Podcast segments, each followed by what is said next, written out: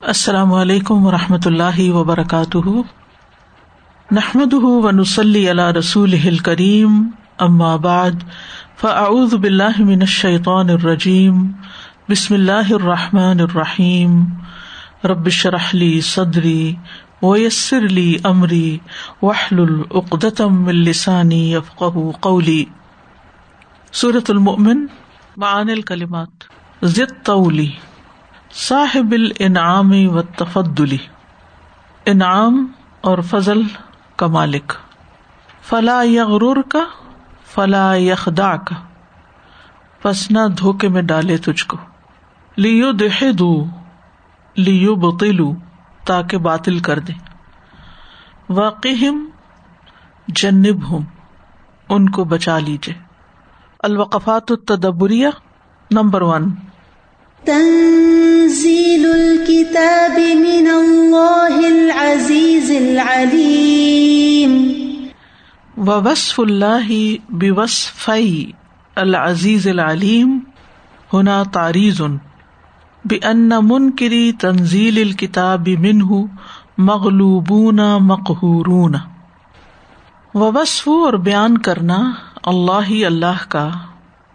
بوصفی دو صفات کے ساتھ، دو اوصاف کے ساتھ، العزیز، العلیم. یعنی اللہ سبحان تعالی کی یہاں دو صفات، العزیز، العلیم بیان کرنے میں ہنا یہاں تاریز ان اشارہ ہے۔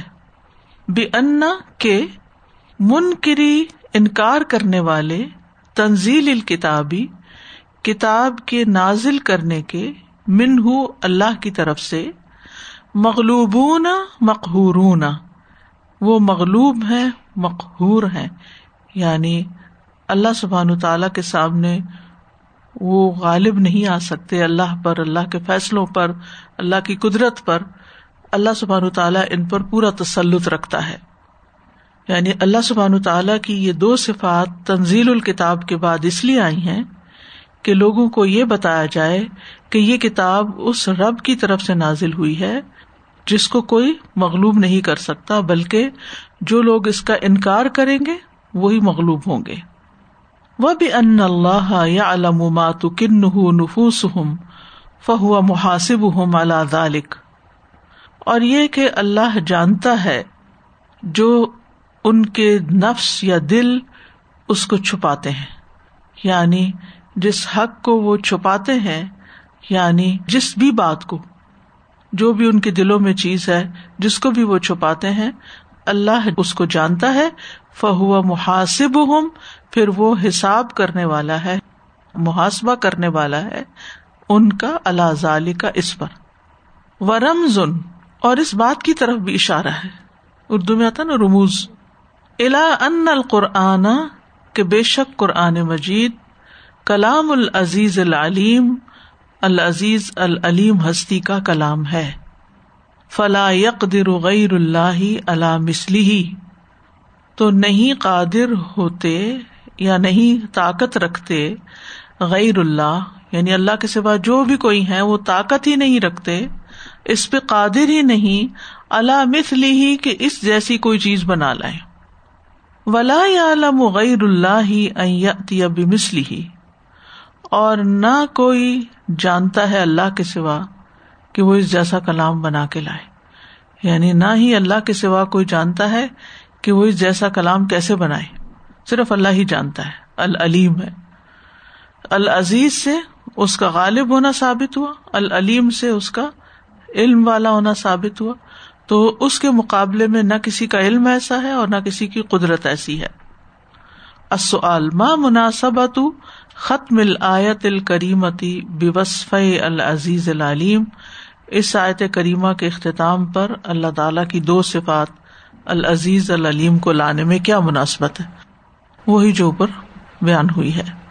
نمبر ٹو غافر الذنب وقابل التوب شدید العقاب ذی الطول۔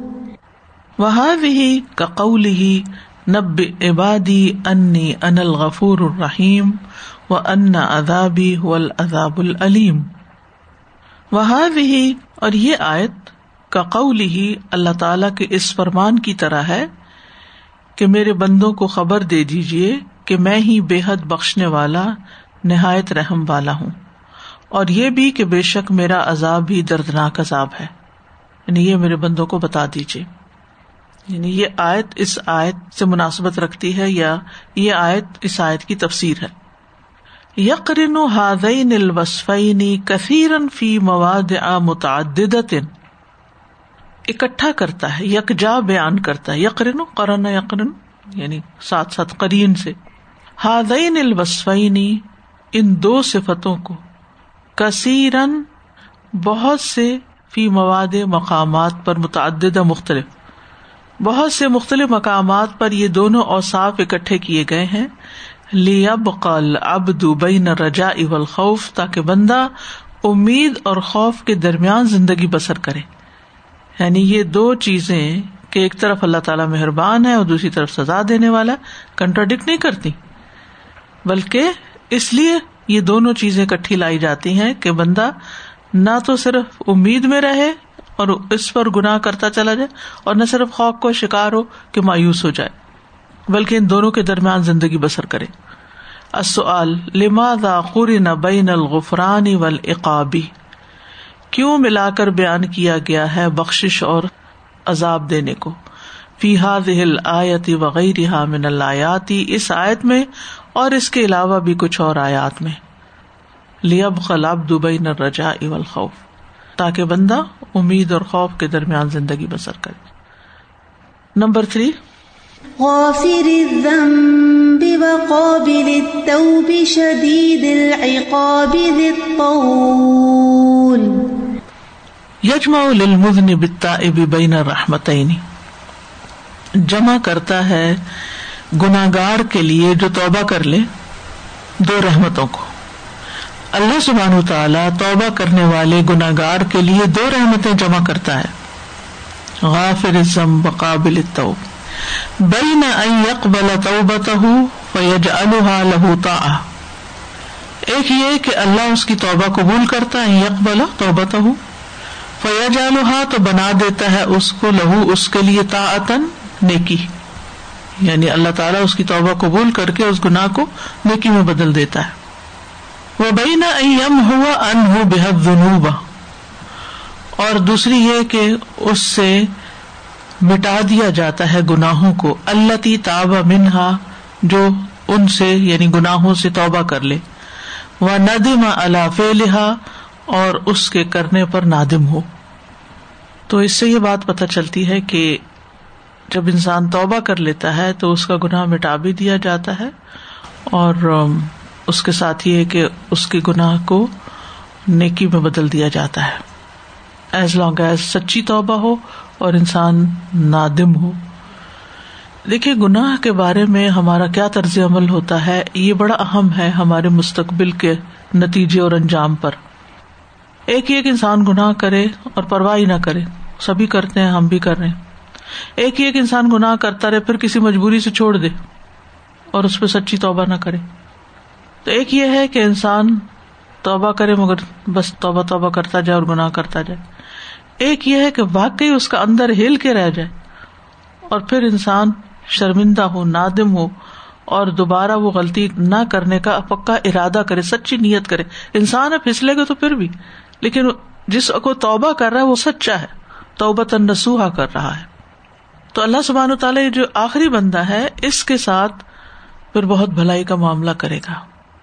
لیکن جو لوگ سچی اور شعوری توبہ نہیں کرتے اور ایسے مر جاتے امام ابن تیمیہ یہ کہتے ہیں کہ قبر کا عذاب اور حشر کے دن کی جو تکلیف ہے، وہ اس کے گناہوں کا کفارہ بنے گی۔ اور اگر وہاں سے بھی کچھ بچ گئے، تو پھر پلسرات پر سے گزرنا اور جہنم میں گرنا اور پھر شفات کا ہونا اور پھر وہاں سے نکل کر اگر کوئی ان سارے مرحلوں کو پار کر گیا اور اس پلی پہ روک دیا گیا کنترا پر روک دیا گیا اور وہاں آپس میں لین دین ہوا، جو کسی کا حق مارا یا کچھ۔ تو پھر واپس اس کو پلٹایا جائے گا اور وہ اپنی سزا اور دوسرے کے گناہوں کی سزا، اگر زیادہ گنا ہے اور نیکیاں کم ہے تو بھگت کے پھر وہ جنت میں جائے گا۔ لیکن بالآخر کلمہ گو جو ہے وہ جنت میں پہنچ جائے گا۔ تو اب اس سارے سناریوں میں آپ دیکھیں کہ ہمارے لیے فائدے کی چیز کیا ہے۔ یعنی یہ تو ہو نہیں سکتا نا غلطی نہ کرے غلطی کرنے کی بے شمار وجوہات ہوتی ہیں۔ کبھی ہماری شہوات ہوتی ہیں، کبھی ہمارے جذبات ہم پہ غالب آ جاتے ہیں، کبھی ہم ایسے ماحول میں ہوتے ہیں، کبھی ہم نادان ہوتے ہیں، انجان ہوتے ہیں۔ ہمیں پتہ ہی نہیں ہوتا کہ غلطی ہے، علم کی کمی ہوتی ہے، کبھی شعور کی کمی ہوتی ہے، کبھی بھول چوک ہوتی ہے۔ یعنی بے شمار وجوہات ہیں جن کی بنا پر انسان غلطی کرتا ہے۔ غلطی سے بچ نہیں کوئی سکتا۔ کوئی یہ نہیں کہہ سکتا میں تو کبھی غلطی کی نہیں۔ نہیں، یہ نہیں ہو سکتا۔ لیکن جو غلطی پہ سچی توبہ کر لیتا، وہ ایسے ہو جاتا جیسے اس نے غلطی کی ہی نہیں۔ ایک تو اس کی معافی ہو جاتی ہے، اور دوسرے یہ کہ اس کی سزا انعام میں بدل جاتی ہے۔ اور اس میں آپ دیکھیے کہ ایک آف ہوتی ہے، ایک مغفرت ہوتی ہے، ایک توبہ ہوتی ہے۔ ان میں بھی تھوڑا تھوڑا فرق ہے۔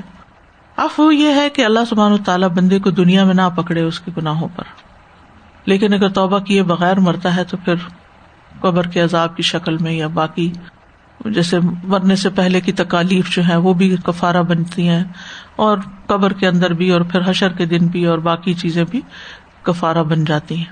تو مغفرت جو ہوتی ہے بخش جو ہوتی ہے، وہ یہ ہوتی ہے کہ ستر زمب گنا ڈھانپ دیا و تجاوز ان ہو اور اس سے درگزر۔ یعنی جو شخص استغفار کرتا ہے، سچی معافی مانگ لیتا ہے، تو پھر اللہ سبحان تعالی دنیا میں بھی اس کا گنا ڈھانپ دیتا ہے، اس کو بدنام ہونے سے بچاتا ہے، اور پھر آخرت میں بھی اس کے لیے بخش ہے تجاوز ہو، کہ اللہ تعالیٰ دیکھ رہا ہے اس کا مال نامہ۔ اور بندے کو بتا رہا اور بندہ اعتراف بھی کر رہا ہے، اور بندہ سوچ رہا ہے، اب تو میں پکڑا گیا، اب مارا گیا، اب نہیں میں بچتا۔ تو اللہ سبحانہ تعالیٰ فرماتا ہے، جیسے میں نے دنیا میں چھپایا تھا، تمہارے گناہ کو ایسے اب بھی چھپاتا ہوں۔ جا تجھے میں نے بخش دیا۔ تو یہ مغفرت ہوتی ہے، یہ بخش ہوتی ہے۔ تو ہمیں اللہ سبحان تعالیٰ سے آف کا مطالبہ بھی کرنا چاہیے کہ اللہ ہمیں فوری پکڑنا نہیں، ہم بھول چوک والے۔ توبہ بھی کرنی چاہیے اور توبہ تو نسوخ کرنی چاہیے اور مغفرت بھی مانگنی چاہیے۔ ہم کہتے ہیں نا استخر اللہ و اطوب علئی استخر اللہ و اطوب علئی اور توبہ میں پھر خاص بات یہ کہ انسان بھول کے جو رستہ غلط پہ چڑھ گیا وہ واپس آ کے سیدھے رستے پہ آ گیا، پلٹ آیا۔ فیوس بے ہو کا ان لم یف اللہ تو وہ ایسے ہو جاتا ہے گویا اس نے گنا کیا ہی نہ ہو۔ وہ فضل من اللہ اور یہ اللہ کا فضل ہوتا ہے اس پر۔ یہ ابن عاشور ہے۔ لماذا عطفت قابل التوب على غافر الذنب؟ فی الآیت الکریمہ اب دیکھیے یہاں توبہ اور مغفرت دونوں کو الگ الگ بیان کیا گیا اس آیت میں قابل التوب کو غافر الذنب پر کیوں معطوف کیا گیا ہے؟ یعنی غافر الذنب و قابل توبہ واو عطف کیا نا؟ ٹھیک ہے؟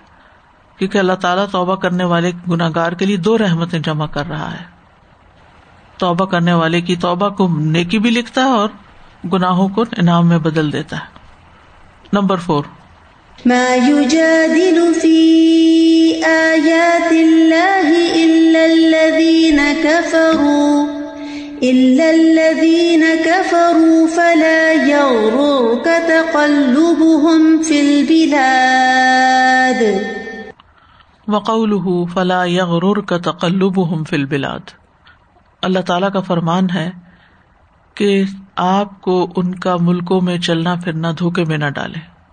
یعنی آپ اس سے متاثر نہ ہو۔ یقول جل ثنا اہ اللہ جل ثنا اہ فرما رہے ہیں، فلا یخ دا کا پس نہ دھوکے میں ڈالے آپ کو۔ یا محمد، اے محمد صلی اللہ علیہ وسلم تصرف ہم فل بلاد ان کا شہروں میں آنا جانا و بقا اہم اور ان کا باقی رہنا یعنی رہنا و مکس ہوں فی ہا اور ان کا وہاں ٹھہرنا۔ یعنی ونٹر کہیں گزاری جا رہی ہے، سمر کہیں گزاری جا رہی ہے ویکینڈ کہیں اور گزارا جا رہا ہے۔ تو انسان اس ساری ہلچل کو دیکھتا ہے، تو سوچتا ہے کہ کتنے مزے میں ہے یہ لوگ۔ اللہ کی نافرمانیاں بھی کرتے ہیں اور دل بھر کے انجوائے بھی کرتے ہیں دنیا کو۔ تو یہ چیزیں دیکھ کر تم کبھی نہ سوچنا کہ اللہ ان سے راضی ہے، اس لیے اس نے ان کو یہ سارے مواقع عطا کر رکھے ہیں۔ فتح سب انہم انما ام ہلو و تقلب فتصرف فل بلادی ما کفر بلّہ ولم یو آجلو بن نقمتی ولاداب اللہ کفرم لن اللہ شعی من الحق فتح سب کس طرح دھوکا کھاتا انسان کہ تم سمجھنے لگو ان ہوم کہ وہ انما ام ہلو کہ وہ مہلت دیے گئے ہیں وہ تقلب اور آتے جاتے ہیں وہ تصرف ہوں فل بلاد اور ملکوں میں اپنی مرضی کا تصرف کرتے ہیں، ان کو اپنی مرضی کے مطابق چلاتے ہیں۔ تصرف ہوتا نا کسی چیز کا استعمال۔ ماں کفر ہم بلّہ ان کے کفر کرنے کے باوجود اللہ سے یا اللہ کا۔ ولم یو آ جلو بن نقمت عذاب اور نہیں وہ جلدی دیے جاتے سزا اور عذاب۔ اللہ کفر ان کے کفر کے باوجود اللہ شعی امن الحق، کہ وہ سمجھے کہ وہ حق پر ہیں۔ یعنی اللہ کے ساتھ کفر کرنے کے باوجود ان کو مہلت دیے جانے اور ان کا شہروں میں آنا جانا اور ملکوں میں اپنی مرضی کا حکم چلانا یا تصرف کرنا اور انہیں کفر کے باوجود عذاب جلدی نہ دیا جانا اس سے آپ یہ سمجھ لیں کہ شاید وہ کسی حق پر ہیں۔ فتح سبو اللہ شعی ان من الحق۔ کی یعنی یوں ہے۔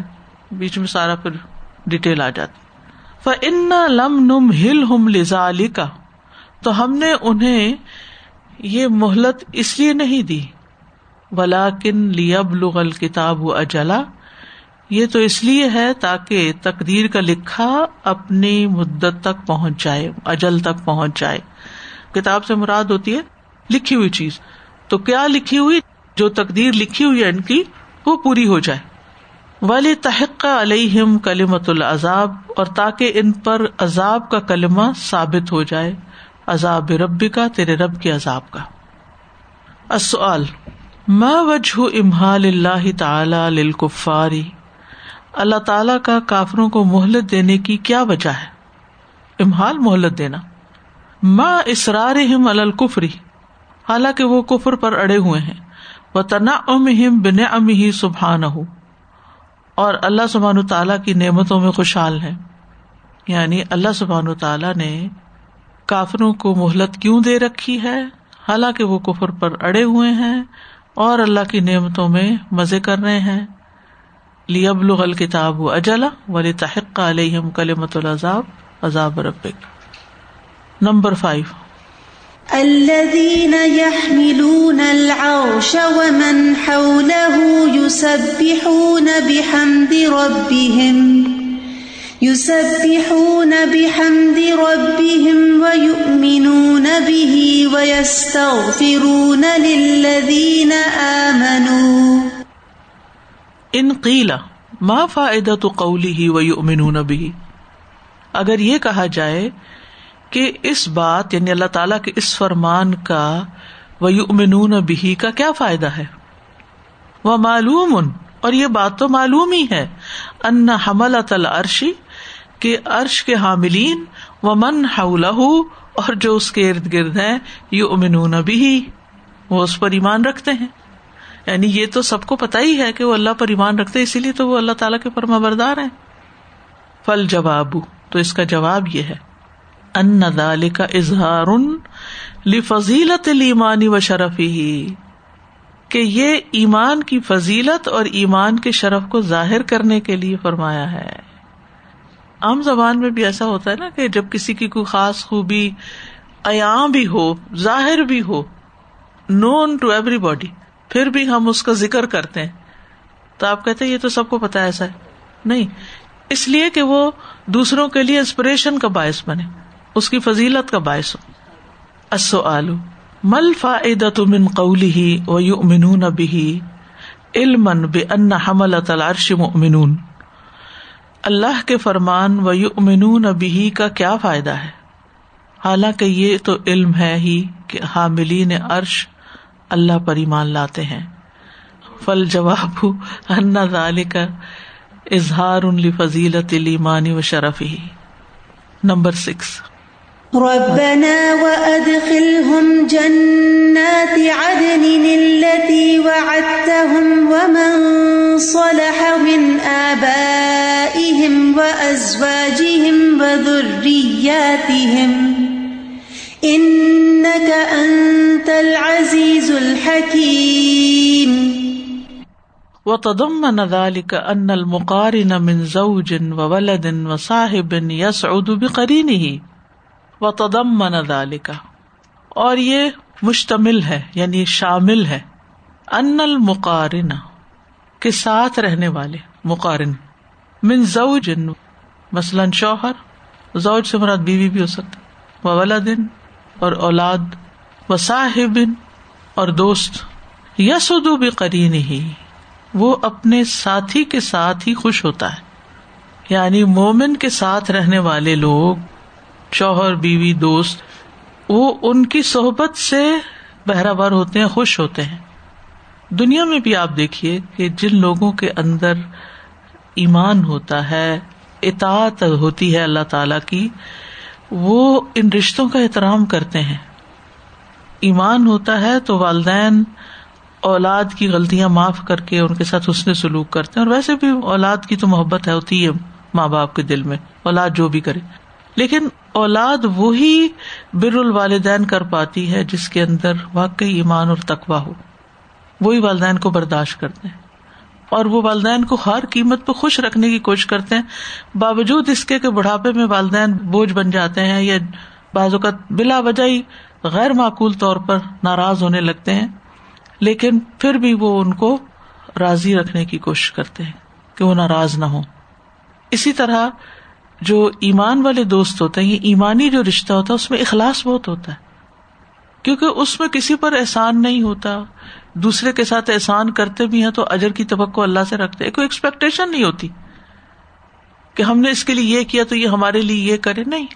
وہ ایک دوسرے کے لیے واقعی سچی محبت کرنے والے تھے۔ مخلص ہوتے، دھوکہ باز نہیں ہوتے کہ اندر سے کچھ، اوپر سے کچھ، سامنے کچھ، پیچھے کچھ۔ ورنہ دنیا داری کی دوستیوں میں آپ دیکھیں کہ جہاں اخلاص نہیں ہوتا، صرف دنیاوی مطلب ہوتے ہیں، وہاں پر کیسے کیسے فساد ہوتے ہیں اور کیسے کیسے پہ لڑائیاں ہوتی ہیں۔ اور کیسے کیسے دھوکے ہوتے ہیں، کتنی دفعہ ہم دیکھتے ہیں، لوگ ایک دوسرے کو چیٹ کر جاتے ہیں، لوگ ایک دوسرے کو لوٹ جاتے ہیں دوستی کے نام پر۔ تو ان رشتوں میں بھی یعنی اولاد میں اور ان سب میں اگر ایمان ہوتا ہے تو یہ بڑی خوشیوں کے رشتے بن جاتے ہیں۔ اور دنیا میں بھی پھر ان کو قریب پا کر انسان خوش ہوتا ہے۔ کیونکہ قدرتی محبت اللہ نے رکھی ہے۔ دوستوں کی محفل میں بھی خوش ہوتا ہے۔ والدین کے ساتھ بھی بیٹھ کے خوش ہوتا ہے اور والدین اولاد کے ساتھ بیٹھ کے خوش ہوتے ہیں۔ وہ ایک دوسرے کی خوشیوں کی خاطر قربانیاں بھی کرتے ہیں۔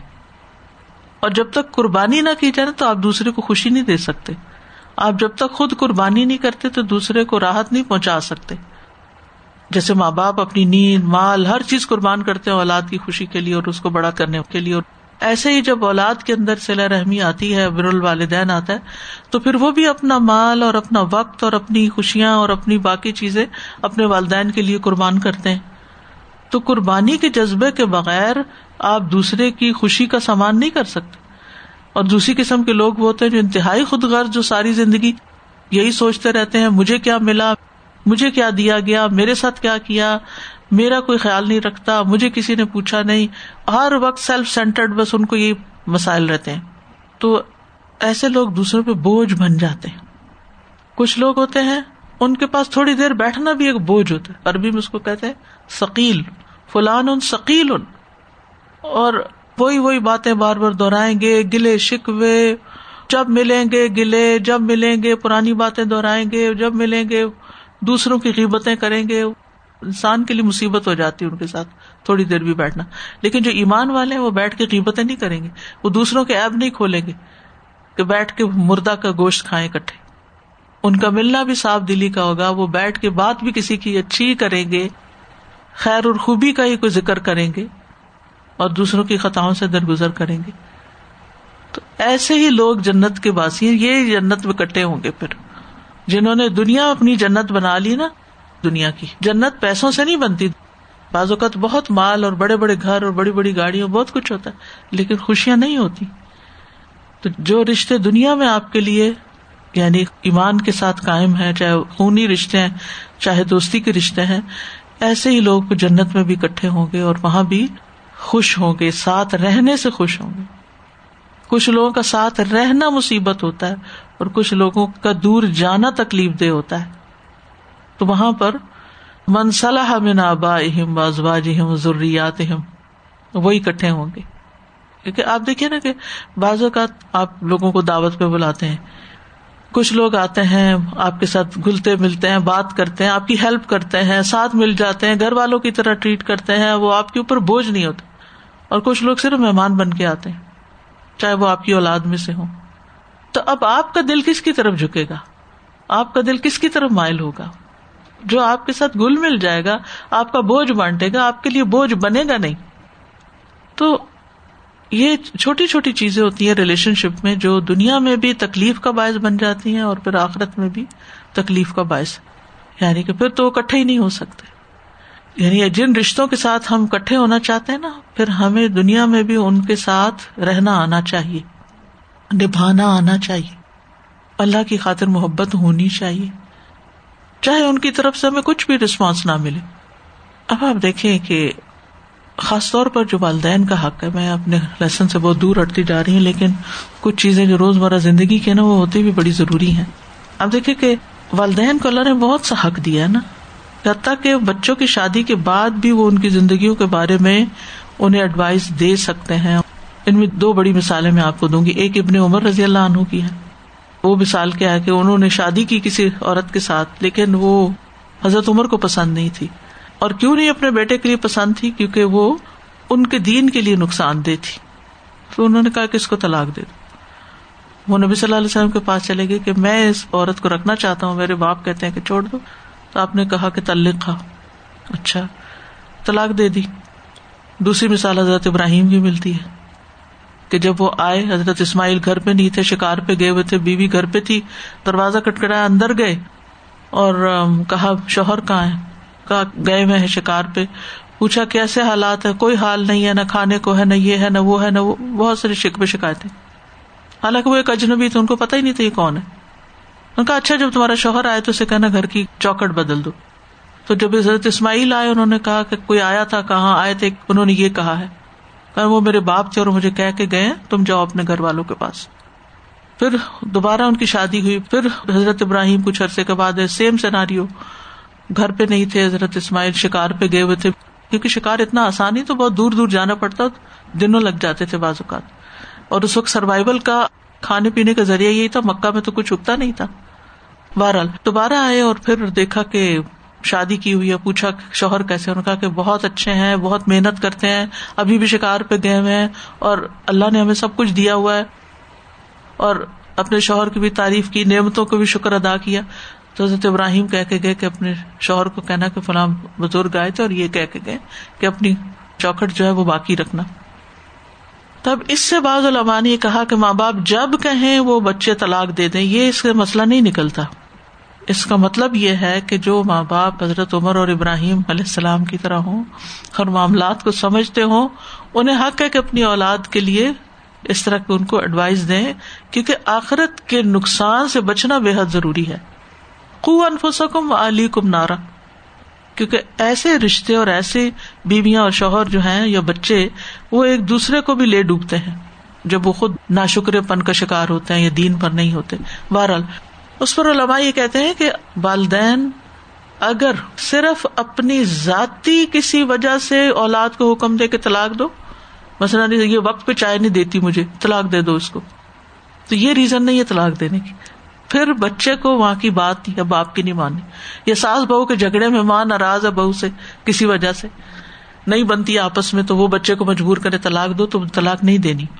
ہاں اگر کوئی دینی وجہ ہے، دینی ریزن ہے ایسی سری غلطیاں پائی جاتی ہیں کہ جس کی وجہ سے آخرت برباد ہونے کا ڈر ہے۔ تو پھر ایسا کر سکتے بہرحال، کہنے کا مطلب یہ تھا کہ یہ رشتے خوشیوں کے ہیں۔ دنیا میں بھی خوشیوں کا باعث بنتے ہیں اور آخرت میں بھی خوشی کا باعث ہوں گے۔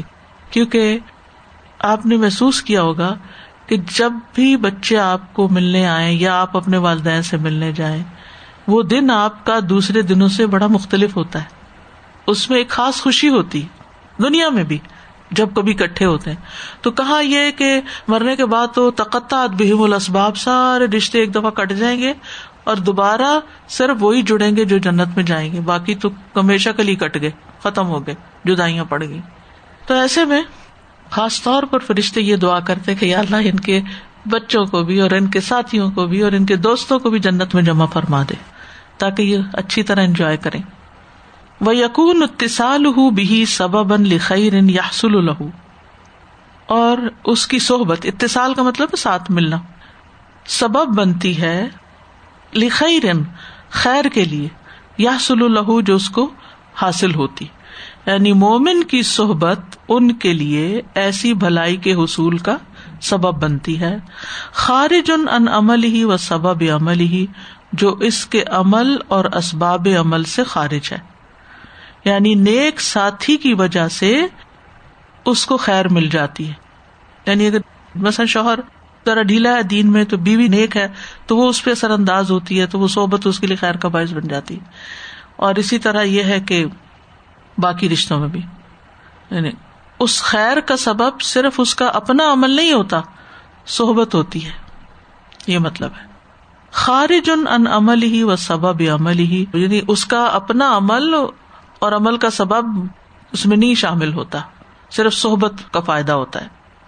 کما کانت الملائی کا تد جیسا کہ ملائکا دعا کرتے ہیں مومنوں کے لیے ولیمن صلاح من آبائہم و ازواج و ضروریات اور ان کی بیویوں اور اولادوں میں سے بھی جو نیک ہیں، ان کے لیے بھی دعا کرتے ہیں۔ السؤال، فی هذه آیت حث اس آیت میں ترغیب ہے۔ اللہ مصاحبت صالحین صالح لوگوں کی صحبت اختیار کرنے کی۔ ود ضالح کا اس کی وضاحت کیجیے۔